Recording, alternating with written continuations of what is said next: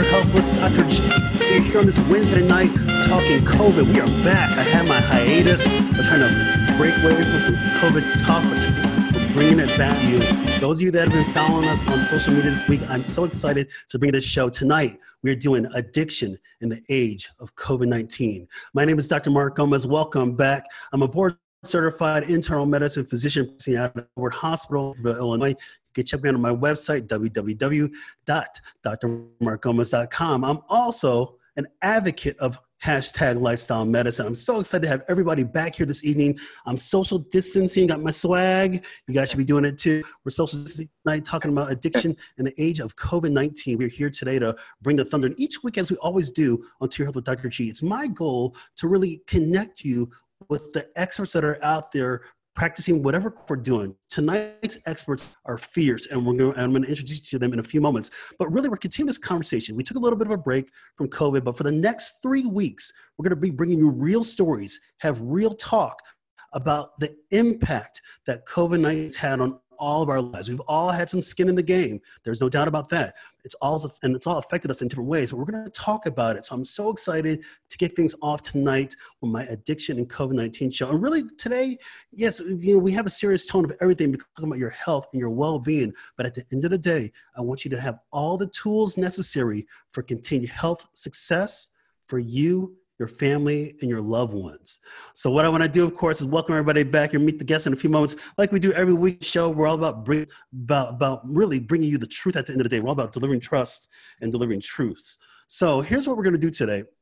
Um, you're going to meet just an amazing panel, and we're going to have some real co- good conversation about what's going on and how the impact of what COVID-19 is doing for us. Before we get into that, let me hit you with a quick disclaimer.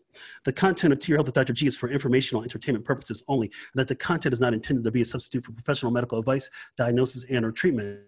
Further details can be found at www.drg.com slash disclaimer. So here we are today. We're talking about a very important topic. And as you know, right now, the impact of COVID 19 has affected everyone. And we know that some populations have been affected more than others. Today, we're going to be talking about the population that's already been stigmatized, marginalized, and underserved when it comes to access to proper health care. At the end of the day, everyone, in my opinion, everyone deserves equal and equal access to health, equitable treatments that are out there. And certainly this this this pandemic that we're in has certainly thrown us for a couple loops. We're really here to try to set the record straight and talk about the opportunity that's still there. And we're going to talk about this with some great guests. So what I want to do is, of course, introduce my first guest today. He's been on the show before, uh, and he's a really good friend of mine, longtime friend, colleague. He and I actually met a number of years ago uh, when we were doing some work on the hospital uh, opioid crisis uh, subcommittee. And so that's really, we got to really see a lot of each other uh, and really bounce ideas about how can we make things better? How can we make sure that people that are marginalized get the same access to treatment? How can we help people for those that are in need? So I want to introduce my good friend, longtime friend and colleague, Dr. Aaron Weiner. I want to read his credentials because his credentials run deep. Dr. Aaron Weiner, PhD, ABPP. is a board certified psychologist and director of addiction services at Linden Oaks Behavioral Health. Check him out, www.eehealth.org. Dr. Weiner, welcome back to the show. Thank you so much. Always a pleasure to be here. Excited to talk about this important subject. Hey, Dr. Weiner, tell us a little bit about yourself. Where did you do your training and a few opening words about this topic of addiction? Yeah, yeah, absolutely. So uh, I got my doctorate from University of Illinois Urbana-Champaign, uh, did my pre-doctoral internship and postdoctoral uh, fellowship in addiction psychology in the VA system. Um, right now, I'm the director of addiction services at Linden Oaks Behavioral Health. Um, addiction has been the focus of my career uh, since I launched it like you said, uh, folks who suffer from addiction are already in a population that has difficulty advocating for itself and has stigma that runs very deep. And what we're seeing right now, unfortunately, and I know we'll get into this in the show, is that this pandemic has actually just compounded the challenges in terms of receiving care, uh, getting peer support, lot, lots of things. And so it's a really important topic to uh, address tonight. And thanks for having me on. Hey, you. It's been a pleasure to have back. And until we get a little more granular on some of the substantive matter at hand, I want to introduce you guys to my next guest. They are a power couple, and I had to get a shout out my video blog yesterday. But it's, it's we're recent acquaintances, uh, but but when we had our connect, we really connected hard. And I want to thank actually Dr. Weiner for actually trying to connect us all. Again, I really believe that we're here with a common purpose uh, to really serve our fellow our fellow citizens, our fellow, fellow human being. Uh, and so amazing how the world kind of works, certainly during times of crisis, where people can still come together and unite around a common theme of hope and recovery and survival. So I want to introduce Power Couple. I want to introduce some awesome Brad and Jessica Gerke. Let me read their credentials, and they got a little bit of separate credentials, but I want to I want to give them their their their due time, so I want to read their credentials individually. So I want to introduce Brad Gerke. Uh, he is co-founder 516 Light Foundation. Check him out www.516lightfoundation.org. He's also director at Banyan Treatment Center Chicago. He's an appointment member of DuPage County Hope Task Force. He's also a recovery coach with the Naperville Police Department Connection for Life program. He's also a recovery advocate and speaker. I want to introduce Brad uh, there in a second. I want to just introduce Jessica, is awesome, powerful. Jessica Gerke. She's also co-founder of 516 Light Foundation, www.516lightfoundation.org. She's intake supervisor at Banyan Treatment Center, Chicago, recovery coach, Naperville Police Department, Connect for Life, and recovery advocate and speaker. Brad and Jessica, welcome to the show. Thank you. Thank you for having us. It's an honor to be able to come on and spread some hope and come together during this time. Wonderful. Hi, Jessica. How are you doing? I'm doing good. We're excited to be here. Pumped. well, well, please tell us a little bit about your guys' background and a few opening words on why this topic is so important to you. I think this topic is so important to us in a time of a pandemic and just in normal times because there unfortunately are a lot of people passing away from drug overdoses. So anything that we can do to get out there and spread awareness, education, and and resources, uh, we want to jump to the plate and be able to help. Be that be that um, that source or that that resource to be able to help people during this time um, and in normal times as well. Awesome. Jessica, a few opening words on this topic from your end. Absolutely. So, you know, Dr. Aaron Weiner said, you know, got his credentials. He was like thinking, I got my credentials on the streets of Rockford. So, you know, I'm in long term recovery, 11 years sober. Uh, I'm a student. A shout out. I hope some of my fellow peers, I told them please tune in because they've been super supportive this semester.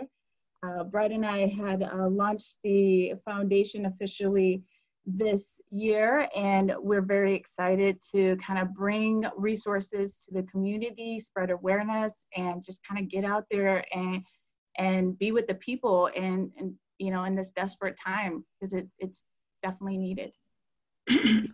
Wonderful. Well, thank you both for coming on. Now you guys have it. You met our guests. And let me say this before we get into the question of the hour, the, the situation where we're going, chief complaint, I want to say this. In, in times of crisis, uh, we know that people may turn to addictive habits as a way to cope. We all may have a different way to cope.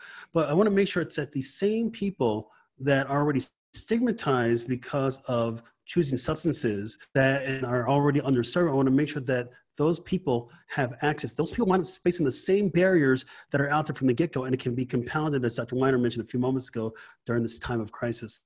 So uh, when people come into my office, we call it the complaint.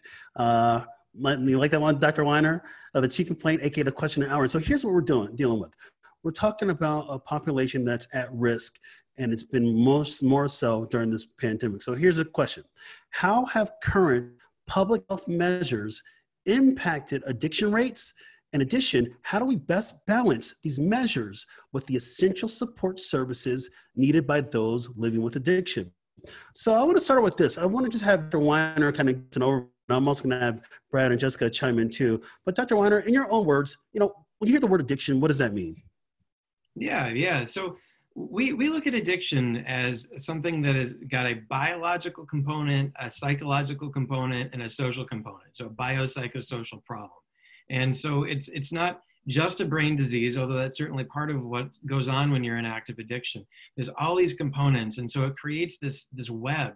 It's very difficult to get out of, and that's part of why for a lot of folks to get out of it, they do need to go to some sort of treatment service. It's by, by the time it really takes hold of you, it's it's nothing near a choice anymore. Brad and Jessica, why don't you be your on the word addiction? When you guys hear that word, what does it really mean to you?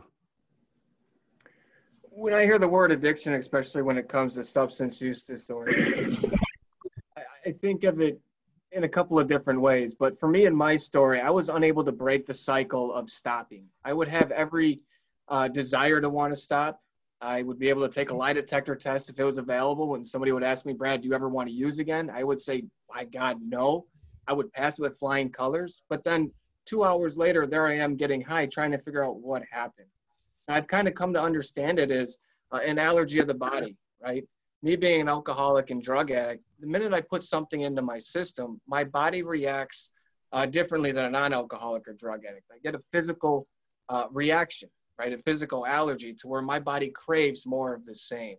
Um, and if that were the only problem, I just wouldn't pick it up. But me being a drug addict alcoholic, when I'm stone cold sober, my mind tells me somehow, some way, someday I'll be able to control and enjoy my drinking and my using.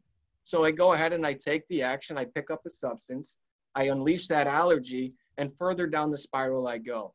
I wake up the next morning full of shame, guilt, and remorse. I don't like the way that I feel. So I search for the sense and ease and comfort of a drink or a drug, therefore continuing the cycle uh, indefinitely until I have some kind of rock bottom or some kind of uh, intervention that comes and pulls me out of that situation, like Aaron was talking about, getting into treatment, be able to get uh, the fundamentals, the foundation, and be set to some kind of road to recovery with the needed support. Me alone, I cannot do it. Yeah. And Jessica? Yeah. When when I think of addiction, just kind of bouncing off of what Brad said, he about that physical aspect of addiction. Uh, what I'd like to focus on is that mental comes with addiction. And in my own experience, I think the best way to explain it is when I'm talking to a group of people is a, have you ever felt nervous? Have you ever wanted to, you know, had that fight or flight feeling? Well that's what it feels like to be in addiction to be uncomfortable in your own skin. So what do you do mentally? You want to get out of that that frame of mind. Yeah. so the, there's these words that say that the main problem centers in the mind rather than the body. So that's where the work needs to be done. Therefore you know going into places like treatment and getting therapy or actively working a 12-step program are absolutely crucial because we have to change our way that we perceive drug use. You know you want to get out of self. You want to stop feeling like uncomfortable in your own body. Um, and, and, this is the important piece where those services that are needed come in. Wonderful. Thank you jessica. From from an internal medicine standpoint uh, i tell people this addiction is just as real as atherosclerosis as heart disease as hypertension, as diabetes, cancer. And when you talk about the motivator, the drug itself becomes the single most powerful motivator in somebody's existence that deals with this. Dr. Weiner, break it down for us a little bit, just in simple layman terms, about the effect of the drug on somebody's brain. What happens to make that kind of connection? As I said, it becomes the single most powerful motivator for somebody's existence. Yeah. What happens in the brain? Yeah. Well, well so kind of, as, as Brad and Jessica mentioned, your brain actually does react differently. So once you hit that point where your body develops a, a dependency on it, when you're presented with the drug, even maybe the images of it or something you associate with it, like a place or a person, those sorts of things, your brain lights up in a way different than it did before and that reward pathway just gets burned in and burned in. And then actually what happens as well is that other things in your life that might give you pleasure and might be motivators start to fade away and they stop being as important to you. And so there's this really strong biological draw to it that gets people thinking that certain ideas make sense when they're in active addiction that anyone from the outside or even they themselves when they're not in the middle of it might not think is the case anymore. And so that that really is the, the central part biologically of what's going on with addiction. Beyond that, though, the psychological end of it, it's actually kind of interesting when you think about it. One of the hardest aspects about getting yourself to the place where you're ready to stop is connecting your use with the negative consequences in your life. Because unlike with other things that cause harm, like if you've got a kid and they touch a hot stove, that's like, ow, right? And maybe they do it maybe like one more time, but then they're like that that burns me but with with drugs and alcohol it's kind of it's it's almost like the first few times maybe it even feels good and then the pain doesn't come until later and so you really have to find a way to connect what you're doing with those negative consequences and sometimes that takes a, a long time by then your brain's already made the change so as, as we're as we're seeing here now, and I want to link this. Thank you, Dr. Weiner, for breaking that down. As we see now, I want to link this into what we're really dealing with. The elephant in the room. We're all um, we're all in place, all dealing with the pandemic. We all got skin in the game uh, with this uh, with this pandemic going on. You know, if anything that's happened, this pandemic has really brought to light a lot of dysfunction or expose some of the dysfunctional uh, aspects of the healthcare system, as you know, whether it's from the healthcare itself and who gets care from support services that are now being closed or things like that. But but it's been exposed, and we have to deal with this reality. So let me ask this question to Brad. You know, we know that people have been always struggling with substance abuse substance use and abuse disorders for a long time now. And now we're seeing some rises, rising in the trends. Do we know why people may choose to go down this pathway in a time of crisis? Good question. Um, I think a lot of it has to do whether it's somebody that's just newly engaging in addiction or, or alcoholism or going down that path uh, due to boredom, the isolation, um, or having financial insecurity. Um, and then also with somebody in recovery or actively using as well. Um, a lot of the, the isolation, um, the, the, the, the, boredom, the, the fear, the um, not really having certainty in the future right now, um, and just kind of picking up and engaging and passing time. I've seen, uh, unfortunately, some posts and stuff like that on Facebook and whatnot with different drinking games or having quarantinis or you know just kind of different ways of them being able to uh, socially gather on on through Facebook or something, uh, doing d- different drinking parties and whatnot. Uh, uh, Jessica, let me ask you this question. Yeah, and I'd like you to turn on that from your perspective, and especially when you're doing a lot of work as an intake supervisor and you're seeing people come in. You know, how have you guys? First of all, let me ask you this question, Jessica. How have you guys been impacted? Has has this impacted your way to conduct business as usual? Are you able to still see people face to face, or has it kind of change your approach to reach people? Yes, we have been affected as a whole as far as providing services, uh, people are scared. Uh, you know, this is a, a, great excuse why not to go get treatment as well. So you're you're fighting against a couple of things here. Uh, you know, people coming in, they're not unsure of the surrounding, if you had any cases of COVID. So there's that lingering.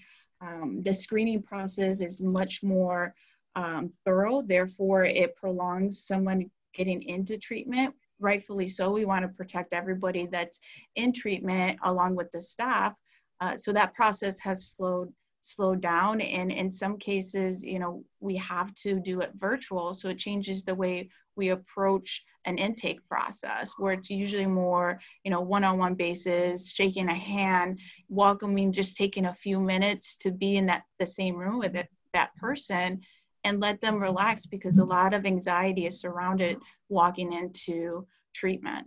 So yeah, uh, we have certainly been affected. And in some cases, um, unfortunately, some treatment centers are unable to provide services at this time. You know, one of the things that I sorry, one of the things I have been dealing with as a as a as a physician as I switched to telehealth uh, and telemedicine is, is it's been a little harder for me to to really even though I've known a lot of my patients for a long time, I have to kind of take a step back and say, hey, you know, I had to make sure I ask you about how you're doing. Like, how are you doing? And and what with sincerity too, not just say, hey, how are you doing? How's the how are you doing? How are you how are you handling uh, staying at home? Are you handling now you have to teach your child? Uh, or now I'm handling, you know, I'll recently lay off from work for something like that. But I have to now just, just try to consciously tell myself, ask them about, have they been sleeping? Have they been feeling on edge lately? I, so I like to ask those kind of questions. So Dr. Weiner, let me ask you this. How would you start, you know, you know, if people are out here listening to us and they're worried about something, or they're worried about maybe falling into a habit, a bad habit of addiction, or, or, temptations there how do we how do we stop that from happening how do you identify somebody in the process give them the tools now remotely and then hopefully that they succeed Yeah, well, so I think that awareness and knowledge is really the, the most important part. I mean, so I've actually been doing a lot more telehealth since COVID started as well, and I've been taking on new patients. Um, and it's been uh, certainly anxiety has been a, a, major issue for just about everybody, but it's been really interesting to hear how many people have actually gone to alcohol who might not have been doing it before and have been using it to try to cope with with their stress.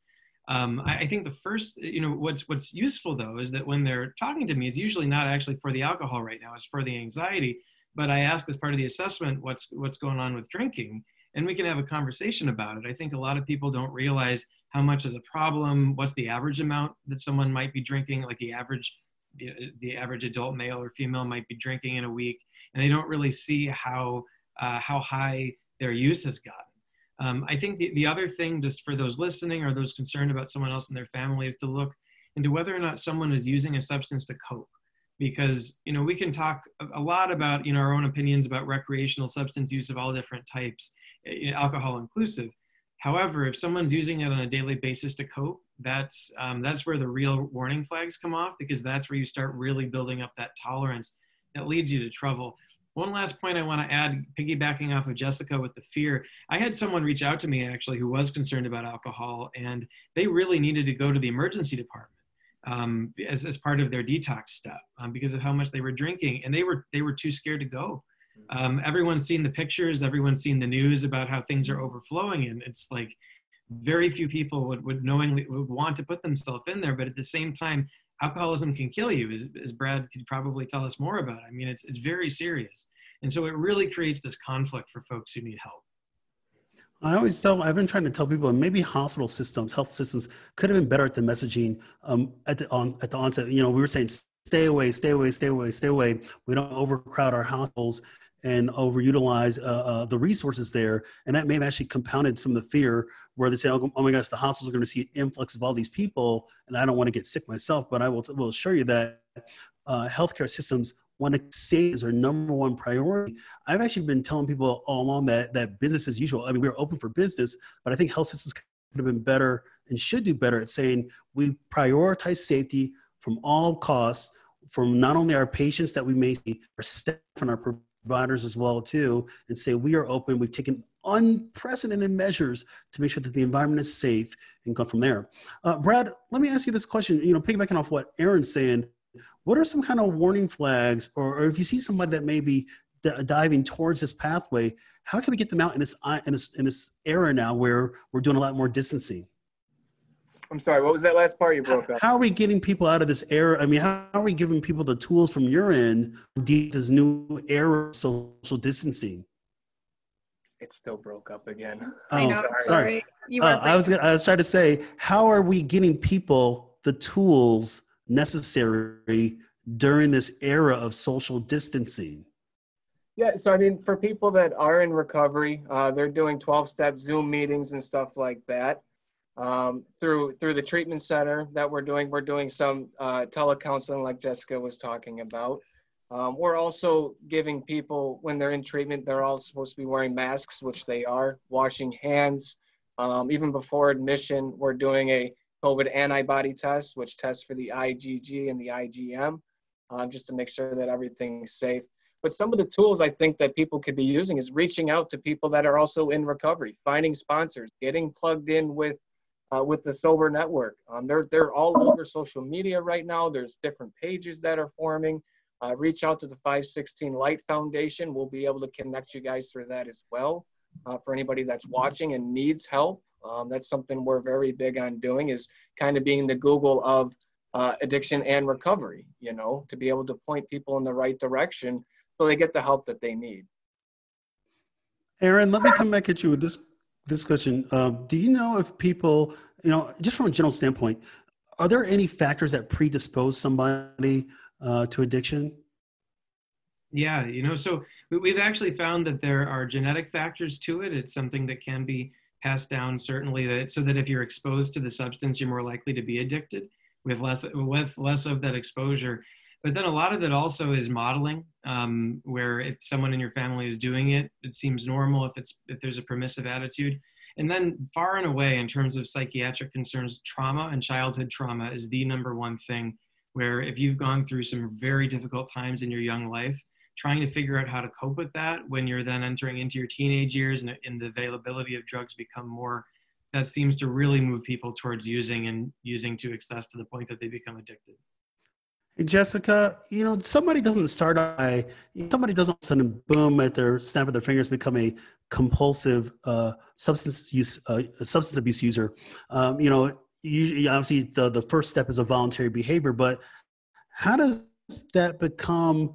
Somebody may have maybe a voluntary alcohol, as Aaron mentioned, alcohol consumption is up during this during this pandemic. But how does somebody go from being a temporary user or a voluntary user to more of a compulsive user, and how can else some other ways to stop that process in its tracks? There's a, a speaker that I listened to one time, and he said, um, "I don't know when I became an alcoholic, but I know I was drunk when I crossed the line." So, uh, and it makes perfect sense. I think uh, it's very, it should be known that, you know, no child wakes up and thinks like, I, I want to be an addict. That That's not how it works. Uh, I believe it's part of your makeup, uh, you know, seeking out a solution through using drugs and alcohol. And there's such a huge mental component to it, uh, just to, you know, deal with some of the emotions that we just talked about uh, isolation, loneliness, fear, resentment, um, trauma, things like that, uh, you know nothing else or to feel relief other than using a substance for that relief. So over time, when you are, um, when you are, I guess, you know, prone to be more addicted to something, it, it does, it does progress. There is a, piece where you cross that line like that speaker said you know i don't know when i became a, an alcoholic but i know i was drunk and high when i crossed it and, and that's really important because uh, you know you don't know that the big another big piece to it is that there's a delusion. There's a delusional factor and because you don't on you can't differentiate the true from the false. You don't understand where you know how you're harming your family or um, the amount that you're using. You you feel like this is a normal life uh, i think i lived in that that dark time for many many years before the consequences started to catch up with me jails homelessness uh, loss of relationships and then then at just at that point i was able to say okay i have a problem but i was so deep in, in my addiction by that point like all the signs were there but I couldn't see them because I was in that delusional state. There are there things when you know we can always Monday morning a quarterback a lot of things uh, that we've done in our past? You know, obviously, we if we don't make mistakes, you know, we can never learn. And and and I even say I even tell a lot of my patients uh, I've made mistakes along the way myself. Uh, no, it's perfect, but there are certainly the opportunities that are out there. You mentioned Jessica a few moments ago, and I'll have Brad. I'm going to answer this question to Brad, but you mentioned a few moments. I want to piggyback on a, a few words you mentioned: uh, homelessness and incarceration. We know that that those circumstances certainly exacerbate what we're trying to do now from a COVID 19 uh, perspective of, of proper social distancing. As a matter of fact, when you have more confined spaces, uh, more enclosed spaces in incarceration or or not know where you're going to be at by homelessness, it puts you certainly at risk. So let me ask this question to Brad. So how are we really, you know, you know, th- there's a disruption. There, there's a potential for disruption and for, for people to get these services, especially if they're going from home, home uh, a shelter to another shelter or happen to be incarcerated. What are some steps that can be done, do you think, from your perspective, to make these situations better? Um, well, I mean, reaching out for help is, is the number one thing to do. And there are people out there, resources that are still accepting people and wanting to be able to, uh, you know, help people through the addiction process. Um, you, I keep, it keeps breaking up. It's hard to hear. I'm sorry. It's the other part of the That's question. right. I think I think you answered a I think you a great part. I want to ask uh, this to Aaron and transition with that one. Uh, um, you know, Brad mentioned a few moments ago about reaching out uh, for help but we know that some other kind of key services that are out there for people with substance abuse substance use disorders like syringe exchanges uh, uh, getting clean syringes um, getting getting proper medications those can be disrupted during this time too what are you seeing from your end when you're working with your clients mm. Yeah, well, so so I think that there's actually been a great outpouring of uh, compassion and help. I think that everyone who's on like the harm reduction front, you mentioned the needle exchanges, fentanyl strips, um, people who are given out naloxone, you know, Narcan, the, the antidote to an overdose. I, I think that all of us who, who care about this issue are are aware of how how important it is to keep ma- making these putting these things in the hands of of people who need them. So um, I, I don't think that there's been uh, necessarily any um, reduction in that. In, in terms of people actually being able to get, say, medication assisted therapy, things like that, I, I know that actually the, the, federal government and then also numerous other uh, agencies that are nationwide have released guidance for OTPs, opioid treatment programs. Um, and others in terms of how can we continue to provide urine drug screens? How can, if people have to come pick up a dose, can, can they do that safely? um, because there is a maintenance aspect of this on the medical side, on the medication side, where we need to make sure that it doesn't fall through the cracks. So I think that if you asked that question maybe six weeks ago, I think that I'd have a different answer for you. But um, as it's gone forward and people, there, there's a great network across the country for this where we share information and workflows. And so I think we're at a place right now where we're, we're back up to, to functioning properly.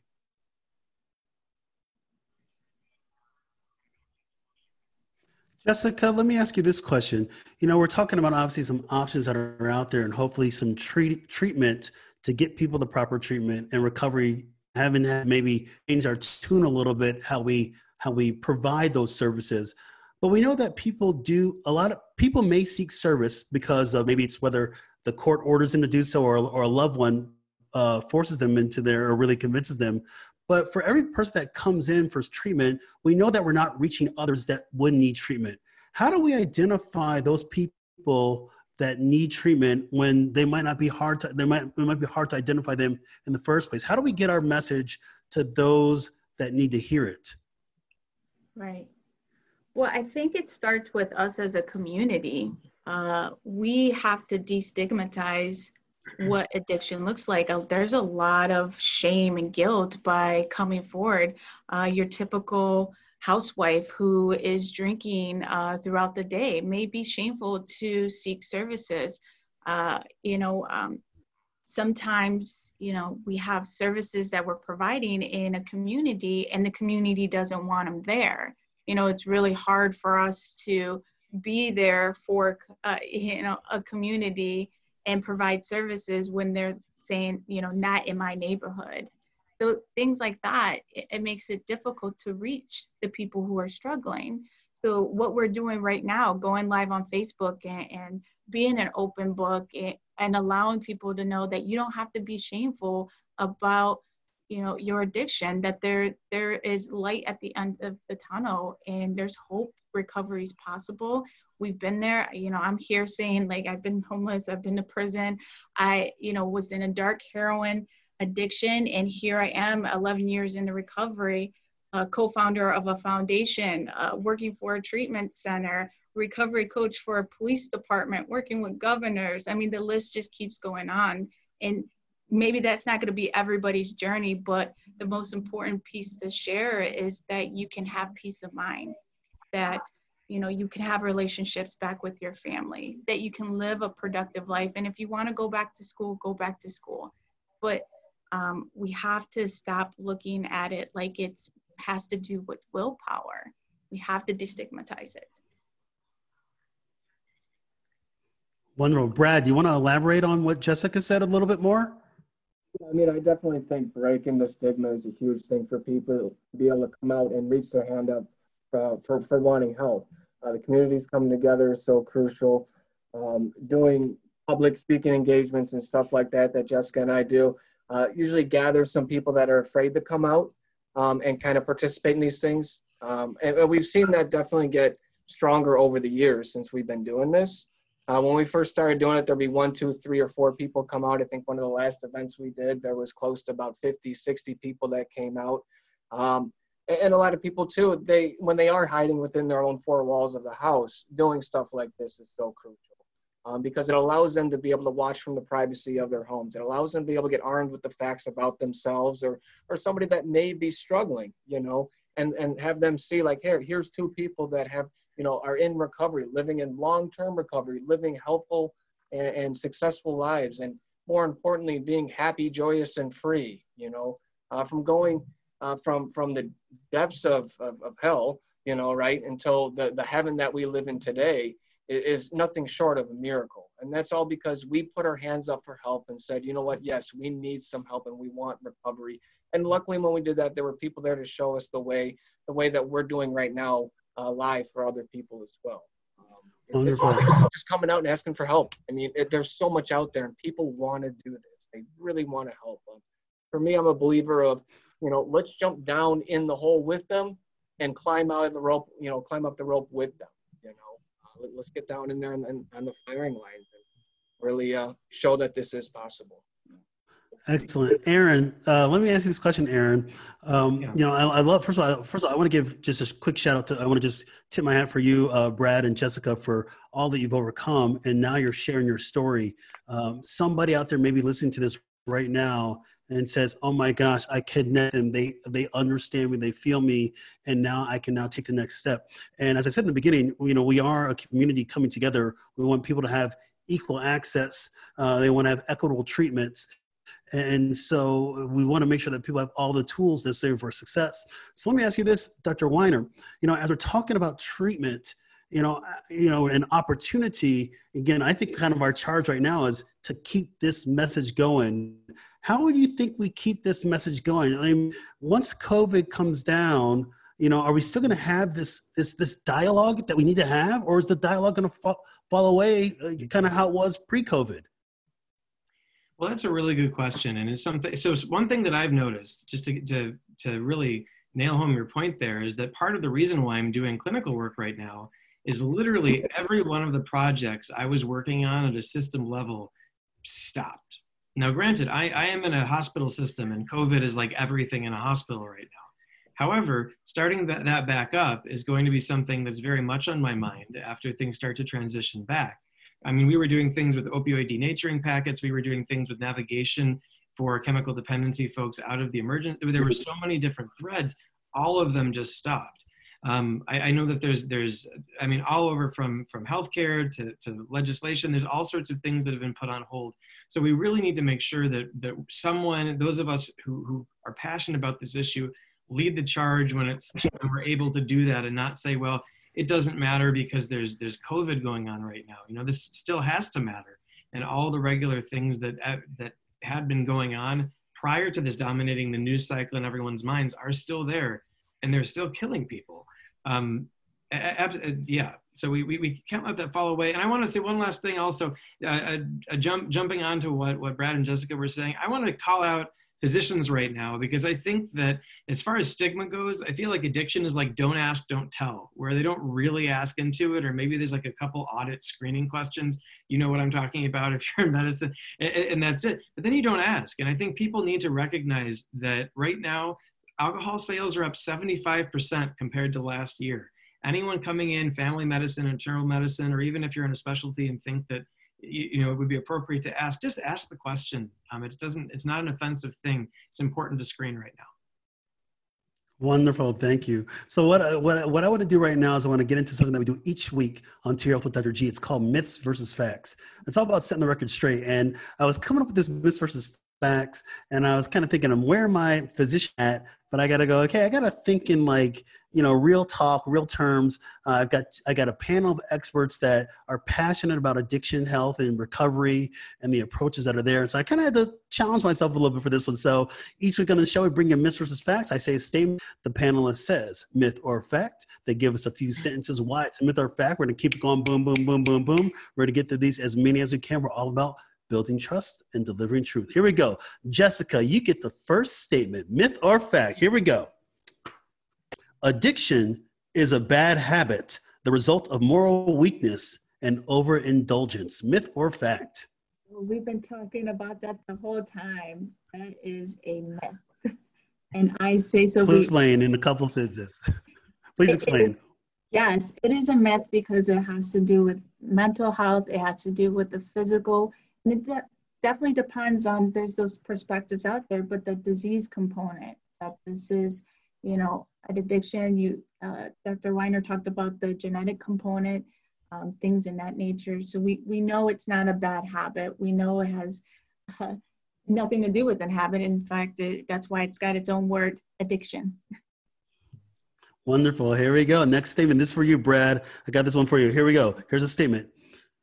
Those recovering from substance use disorders have access to the same support services that were available to them pre pandemic. Hmm. It's kind of bordering right in the middle. It's myth and fact. I mean, we do still have like 12 step meetings. It's all gone, gone virtual. Um, everybody is trying to work with what they have right now. I believe a lot of places are up and running to the best of their ability and they're adapting to the situation uh, the best they can. I mean, we will get through this. There is hope and light at the end of the tunnel. Things just might be a little bit different in the present moment.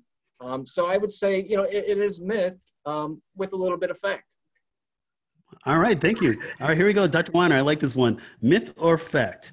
Nobody will voluntarily seek treatment until they've hit rock bottom. Myth or fact? You know, I think there's a little bit of both in there too, and this was alluded to before. You know, really the bottom line is that you have to have a really strong motivating factor because there's a lot of biological, psychological, and social factors holding you in place.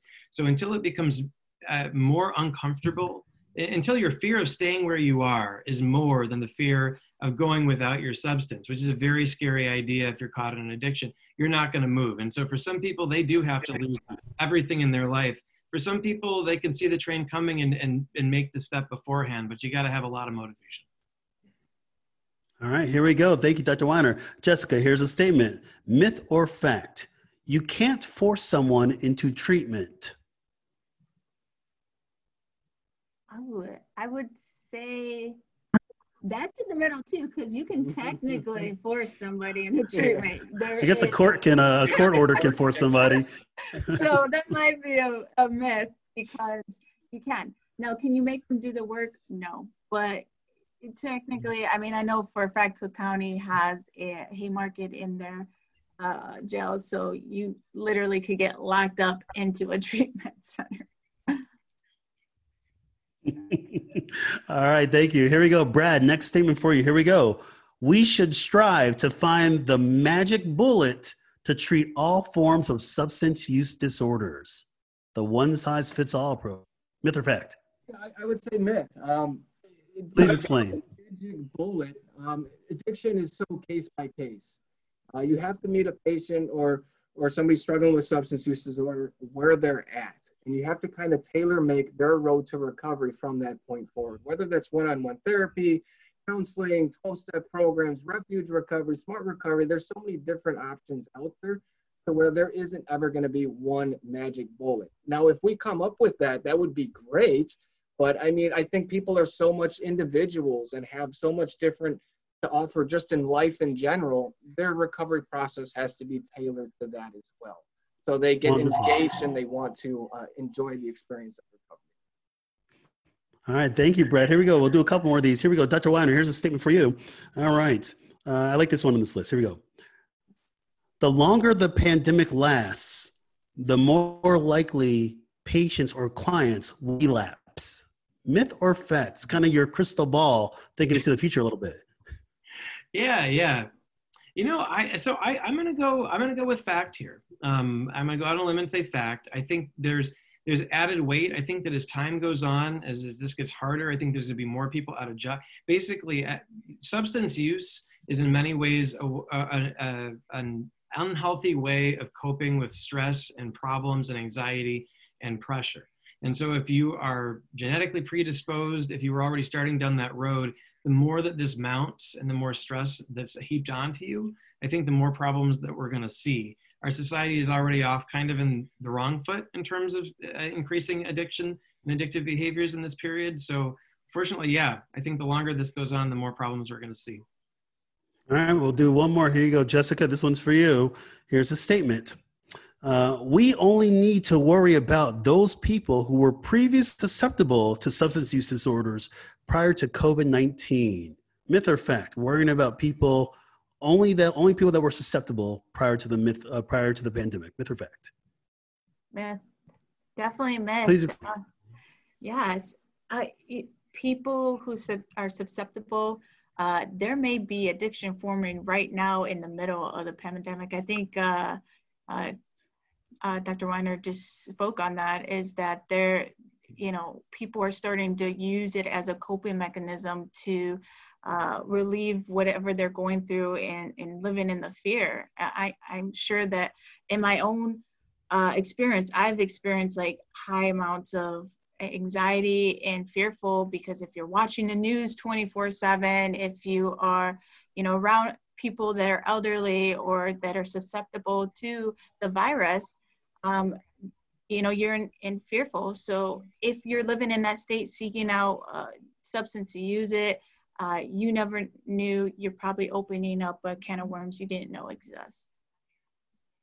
So all right there you go. Myth versus Myth versus facts, everyone. So we got about five minutes left, and this has been a great discussion. It's like the time's gone by super fast. Uh, Brad, Jessica, and Dr. Weiner. It's, it's like we were just like feel like we just started, but I want to make sure we keep things on time and everything. So we got about five minutes left. Uh, I said in the beginning, we call it the chief complaint, the question of the hour, what we're dealing with uh, in relation to health measures and how it affects addiction rates in the pandemic. Um, we call it the assessment and plan when somebody uh, leaves our office in the traditional medical standpoint. That's when you certainly give somebody a diagnosis you give them a treatment plan, and you most importantly schedule a follow up. So let's bring it on home. So I'll start with you, Brad. Uh, give us a few kind of closing remarks, kind of take home points for people to know about the importance of what we're talking about tonight in, in addiction as it relates certainly during this pandemic that we're in. Give us take points for people out there that may need to hear a positive message on treatment and opportunity. Sure. So, I mean, first and foremost, if you're out there, like we've been saying, if you're out there struggling, reach out for help. It's what's going to start you on your road to recovery. Uh, second of all, if you know somebody out there struggling, or if you're struggling as well, and they're using opioids, make sure you have naloxone. Like Aaron said, it is the antidote to somebody that is actively overdosing.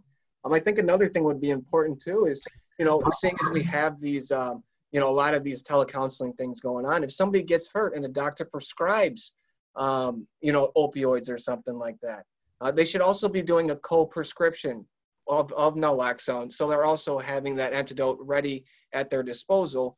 And also with that being said, it also draws some red flags for whoever's receiving that prescription. To kind of maybe take a step back and say, do I really need these? Are these things really going to help me or are they going to hurt me? Because they're literally giving me the antidote here. Um, and then I, I guess last is hope there is so much hope out there. Uh, Jessica and myself are living examples of that. You know, we will get through this pandemic um, with with living in long-term recovery. You know, going uh, full force with really trying to help as many people as we can right now. And if you're kind of on that teeter totter, um, am I going to get through this sober or am I not? Know that yes, you will, and and reach out for help because there are people out there wanting. Thank you, Brad. It's been a pleasure. Jessica, give us a few closing remarks about what people should take away from today's conversation and talk about treatment and opportunity. Well, well, since I can't say ditto at what Brad said, you can. Um, you know, just to kind of, I guess, piggyback, almost saying the same thing. I think it's important for us to know what our resources are. Uh, we're in uh, uncharted territory and uh, there be, may be some scary things going around while we're in shelter in place but know that we're here to help you're you're not alone. That's so important. You're not alone. I know there's loneliness going on right now. Somebody who's watching this who's home with themselves who may be drinking who knows?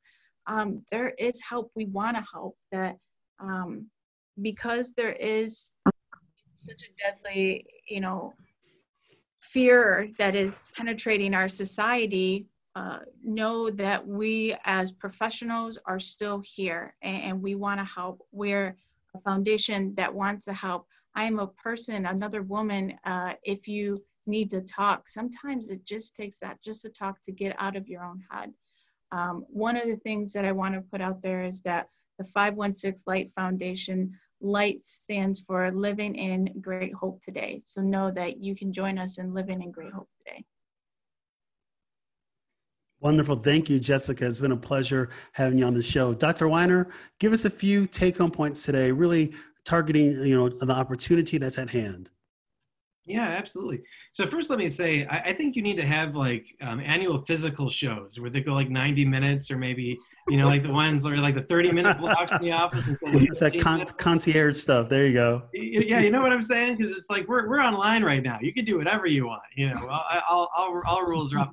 Um, but but but that part aside, um, I want to second what Brad said. Um, that's a great example, actually. There, there's a piece of legislation coming out soon talking about co-prescribing of naloxone, the antidote to an overdose. This is a great example of a time when we as a society, as legislators, need to be able to walk and chew gum at the same time, where we can't just let things fall out just because we've got COVID right in front of us. And I, I think that that's going to be all of our tasks in a lot of different facets. And certainly um, this is one of them where we've been making such good progress. We don't want to let that fall. Um, that said, uh, in terms of um, anyone who might be having their own thoughts or questions about their use right now, I, I feel like what happened when this first broke and when the, the uh, shelter in place order went out was people kind of gave everything like a free pass for like a week where they're like, yeah, I'm to do what I like, almost like it was the end of the world. Like there was to be a big tidal wave. And so it's like, yeah, kids can watch as much TV as they want and eat, you know, I'll eat ice cream every night. But it's like, we're at a place now where this is kind of the new normal for a while and realize that just because you don't have COVID doesn't mean that your problems don't matter. The hospital systems, treatment centers like Banyan, Linden Oaks, we are taking every po- possible precaution to keep people safe, far and above maybe what you'd expect. Because we, we, you still need that help. If you have an active addiction, you can't just sit on and be like, eh, I'll wait till this blows over. Because honestly, we might not have, say, like a vaccine for a while. You know, like this could be a long way off. So don't put yourself down. Don't discount your problem. Um, it's real and there's help, and we are as safe as we possibly can. Don't let it grow in your house. Make sure you get you get some help and reach out. Thank you, Dr. Weiner. And my final words are this never stop investing in you. You are your best self. Even though there may be times of trial and despair and uncertainty, certainly what we're dealing with right now, there is a hidden opportunity. The silver lining is there. There are people are there for you. Total health care has not stopped. It continues to go on. And I want people to hear that loud and clear. The best thing you could do after today, hearing this message, is to share this message with others. Share it with those that need to hear this. It's the only way that we can reach everyone. As the saying goes, it takes a village, and it takes a village to combat the downs, the downsides of addiction and create more opportunities for all of us to live healthy and better lives together with our loved ones. So I want to thank my guests today. It's been awesome. Dr. Aaron Weiner, PhD, ABPP, board certified psychologist and director of addiction services at Linden Oaks Behavioral Health.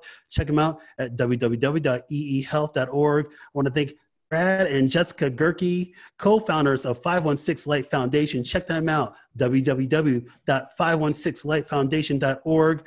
Uh, they've just been an amazing group of people to talk to. Hey, you guys have been listening live here on Facebook. This episode written by me Gomez, MD, and Tiffany E.R. Gomez. Music is by the wonderful Mr. Havis. Producer is Tiffany E.R. Gomez. Copyright 2020 by Image Wellness LLC. All rights reserved. It's been a pleasure, everybody. Stay tuned for my show next week. COVID continues. We're doing from the front lines. Check me out my website, www.drmarkgomez.com. I'll see you guys next week. Stay well, stay healthy. Peace.